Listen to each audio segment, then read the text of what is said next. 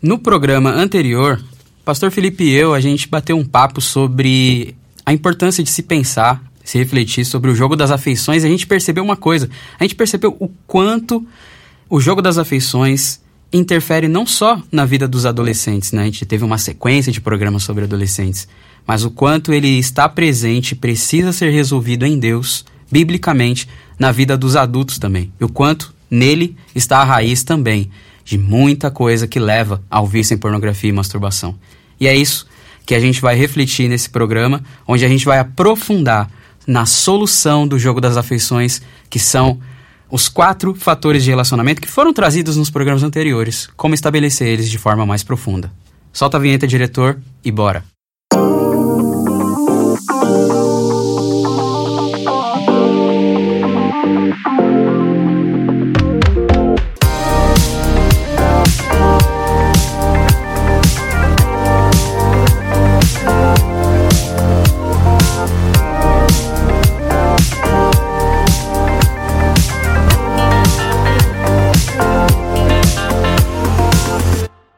Fala galera, mais um programa do Telmídia aqui na Comev em São Paulo, programa Vida Pura, programa para toda a família, para você que está aí, aqui na Telmídia, que está recebendo sempre a gente aqui, glória a Deus por eles. Olha, antes de eu começar, já vai aí no sininho, já clica, já se inscreve no canal, já curte, comenta, agradecendo até, aproveito para agradecer quem está sempre interagindo aí nos comentários, nos nossos directs nas redes sociais, quem está sempre assistindo, divulgando o programa. E indico para vocês, baixem, baixem o streaming da Telmídia, vai ser totalmente benéfico para você, para sua família, para os seus filhos.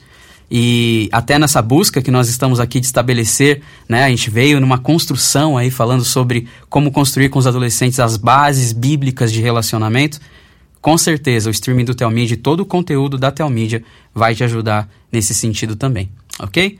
Mas bora lá, a gente vai falar hoje sobre o primeiro fator de relacionamento que foi trazido nos programas anteriores, né?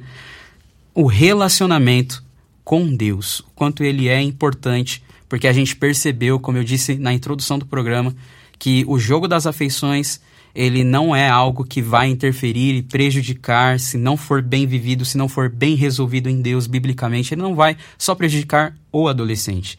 Na verdade, quantos de nós, adultos, você que talvez está assistindo esse programa, eu posso dizer por experiência própria, quantas coisas da nossa adolescência que não foram bem resolvidas e desaguaram em caos, em traumas e em questões que não que só nos atrapalham na nossa vida adulta também.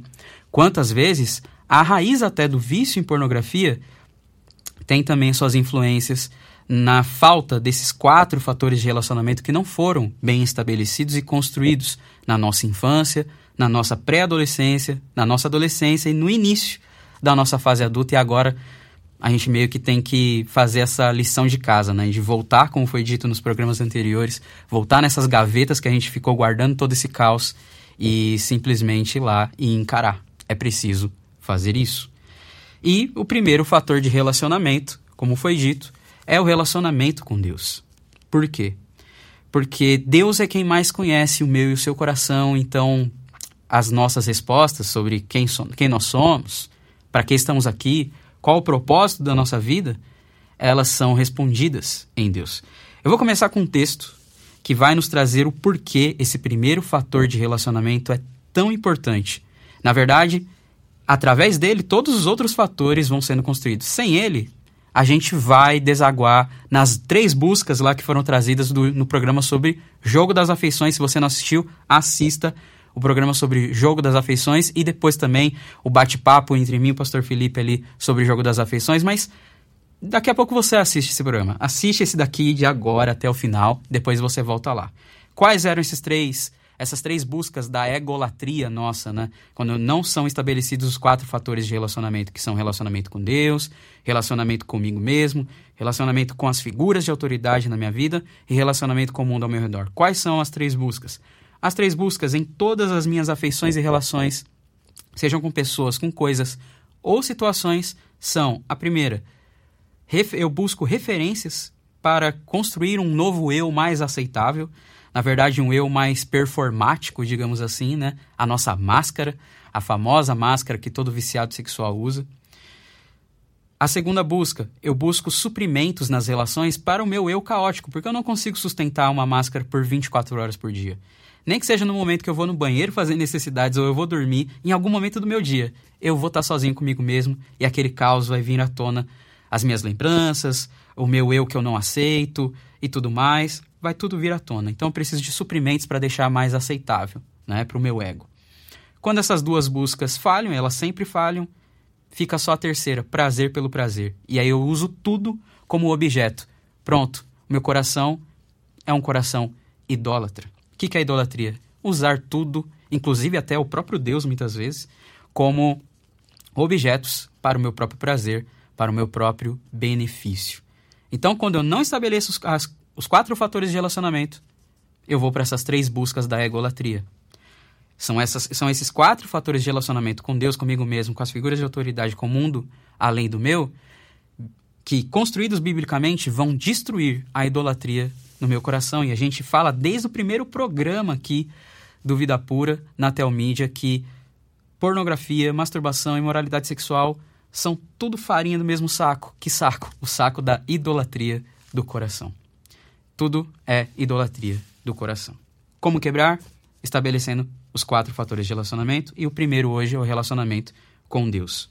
Olha só o que diz Oséias, capítulo 4, versículo 6. Diz o seguinte: Meu povo foi destruído por falta de conhecimento. Uma vez que vocês rejeitaram o conhecimento, eu também os rejeito como meus sacerdotes. Uma vez que vocês ignoraram a lei do seu Deus, eu também ignorarei seus filhos. Deus usando o profeta Oséias para falar isso. E aí a gente pensa: ah, o povo foi destruído por falta de conhecimento técnico, filosófico, sociológico? Não. Dois capítulos depois, se você ler o capítulo inteiro de Oséias 4, você vai perceber que não é disso que Deus está falando. O que, que Deus está falando? Dois capítulos depois, Oséias fecha esse raciocínio. Oséias 6, versículo 3, diz o seguinte: Conheçamos o Senhor. Esforcemo-nos por conhecê-lo. Tão certo como nasce o sol, ele aparecerá, virá para nós como as chuvas de inverno, como as chuvas de primavera que regam a terra. O conhecimento que faltava ao povo e por isso o povo foi destruído era o conhecimento da pessoa de Deus. Justamente porque aquele povo tinha se tornado idólatra. Tinha trocado a glória de Deus por coisas criadas, como diz Paulo em Romanos capítulo 1, do 21 até o 32. A espiral da degradação que a gente também já trouxe em um programa anterior aqui, dessa série de programas do Vida Pura na Teomídia. Quando a gente troca a glória de Deus, a gente passa a adorar outras coisas.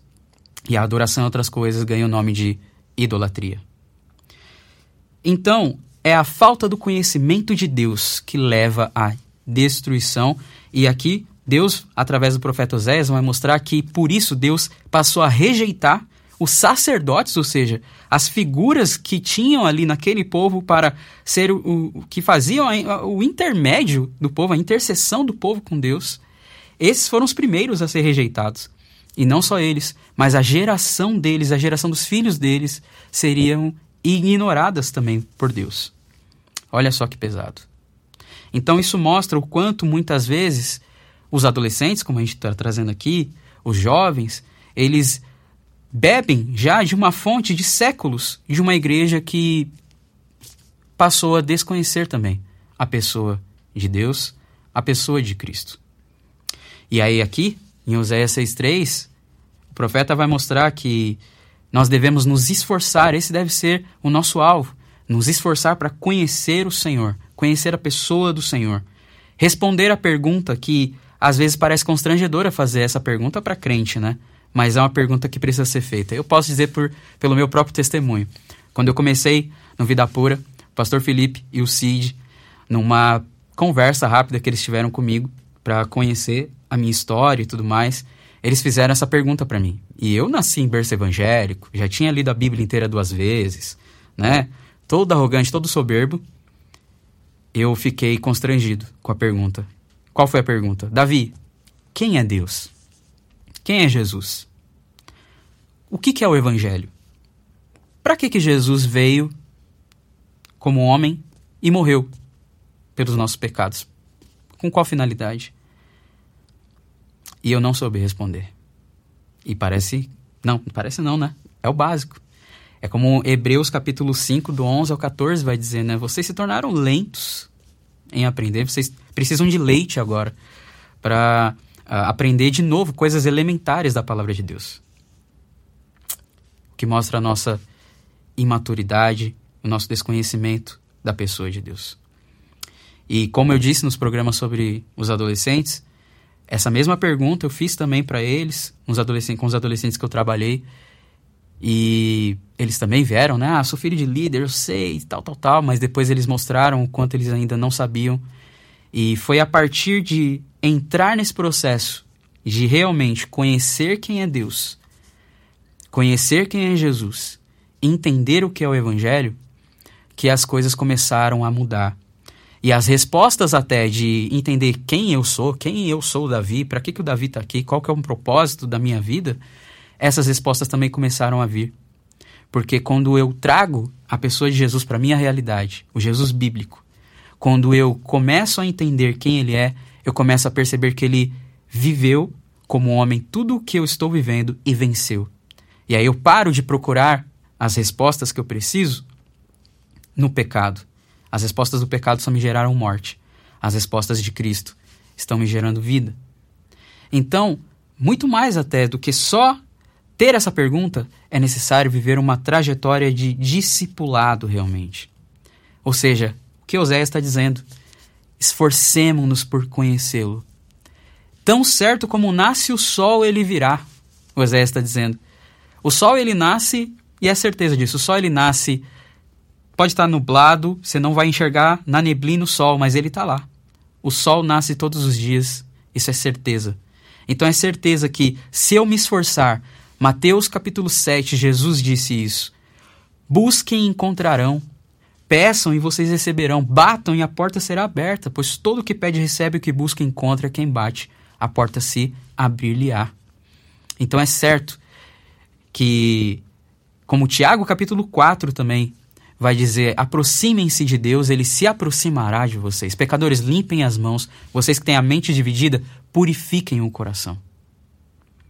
Então, para quebrar a idolatria do nosso coração, que é a raiz de todos os males, inclusive do vício da pornografia, eu preciso estabelecer relacionamento com Deus.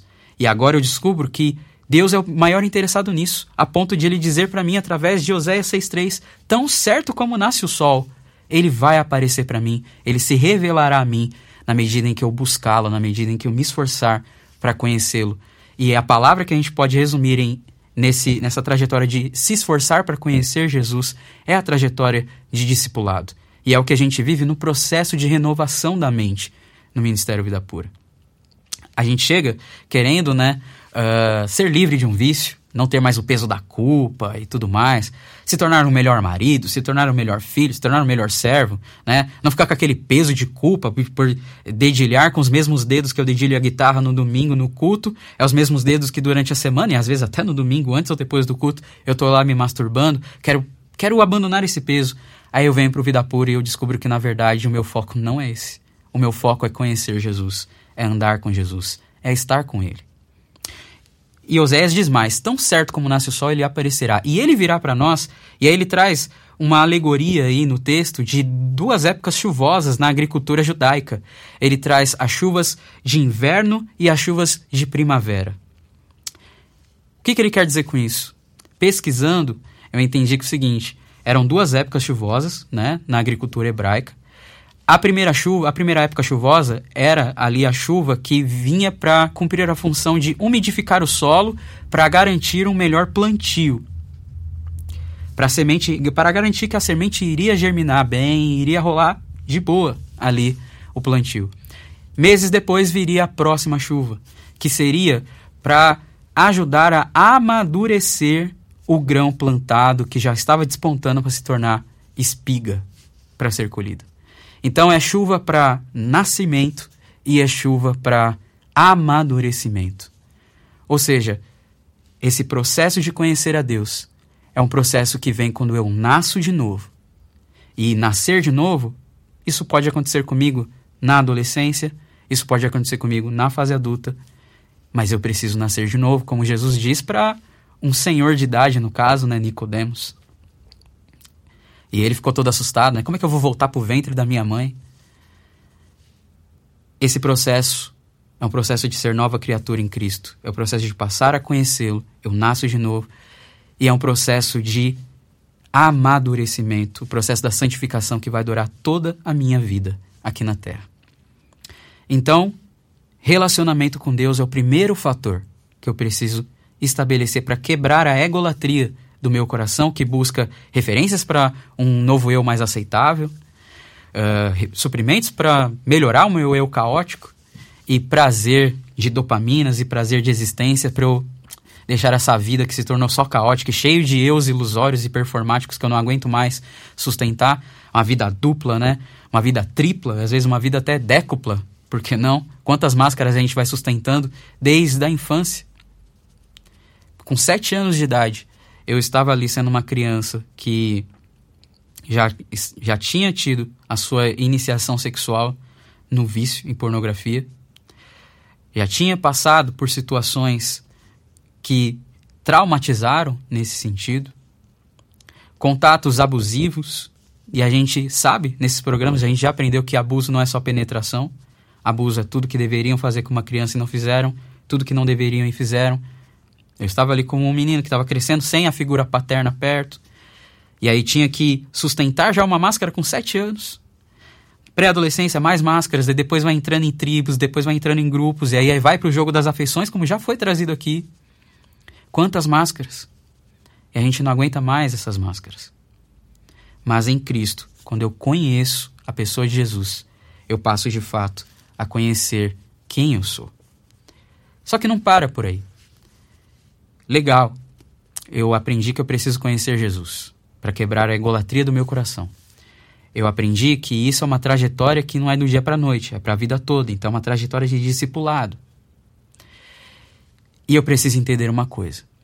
Eu preciso enxergar Jesus não como só mais uma figura legal que eu passei a admirar e passei a gostar e passei a muito mais do que isso, idolatrar no meu coração.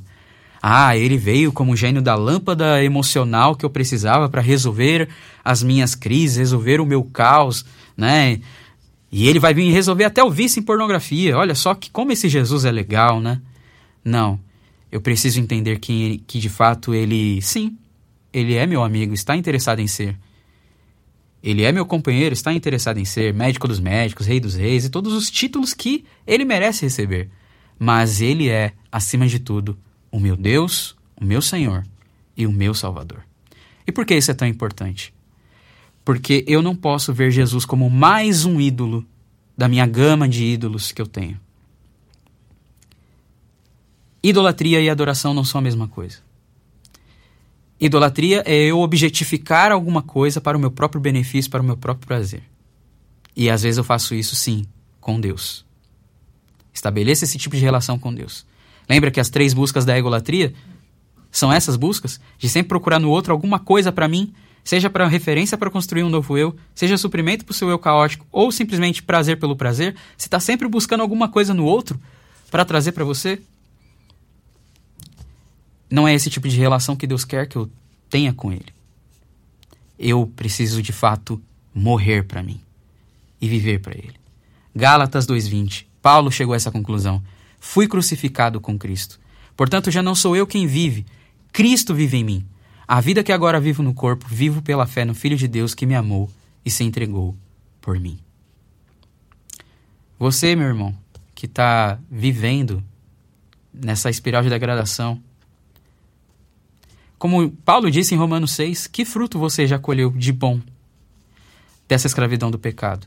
De buscar nos outros, nas relações, nas situações, nas coisas, só benefício para você. E você nunca encontra. Você nunca encontra. Você sempre vai para as relações para receber e sempre sai insatisfeito. Por quê? Porque você foi criado, na verdade, para despejar amor sobre os outros. Você foi criado e chamado para despejar o que Jesus despeja sobre você na vida dos outros. Ame o seu próximo como a ti mesmo. Amai-vos uns aos outros como eu vos amei. Essa é a vitória sobre o jogo das afeições. O amor que eu recebo de Deus cura todo o caos que há em mim. Me faz entender quem eu sou, minha verdadeira identidade, que é filho de Deus. Me faz entender qual é o propósito da minha vida, que é conhecer Jesus e torná-lo conhecido. Quando essas coisas ficam claras no meu coração, então agora eu não mais vou nas relações para procurar justamente essas respostas, porque eu já as tenho em Jesus e elas são suficientes. Como, como Deus diz para Paulo: A minha graça te basta, o meu poder se aperfeiçoa na sua fraqueza. E agora, com esse amor que você recebe, com esse conhecimento da pessoa de Jesus, você agora não vai conseguir segurar isso. Se realmente você foi salvo, se realmente você está conhecendo Jesus, que é uma trajetória para a vida toda, né? Jesus disse em João 17:3 que a vida eterna se resume em conhecer a ele. Você não vai conseguir segurar isso para você. Você vai querer transmitir para os outros. Então, é conhecer Jesus, viver uma trajetória de discipulado e quebrar a ideia de que Jesus é só mais um ídolo no seu coração. Não, ele é seu Deus. Ele não está aí para ser o seu gênio da lâmpada. Você agora vive para a glória dele. Esse é o primeiro fator que precisa ser estabelecido. Mas esse é o primeiro de quatro fatores. Nos próximos programas, a gente vai trazer esses outros fatores. No próximo programa, a gente já vai trazer o segundo fator, que é o relacionamento consigo mesmo, o relacionamento de você com você, que precisa ser vivido, encarado e transformado também a partir desse primeiro, que é o relacionamento com Deus. Até lá, mais uma vez eu reforço o pedido. Curta, compartilhe, baixe, entre para a comunidade dos que tem aí o streaming da Telmídia que só cresce cada vez mais. Siga o Vida Pura nas redes sociais e o Telmídia também. No Instagram, arroba Ministério Vida Pura. Pode também seguir o arroba do pastor Felipe Bentre, que é arroba, arroba Felipe Bentre. Eu sempre coloco o pastor antes. Siga no meu Instagram também, arroba Nascimento. Interaja. Mande suas perguntas, faça a sua parte e te espero no próximo programa. Nós somos o Vida Pura e não desistimos da santidade. Um abraço.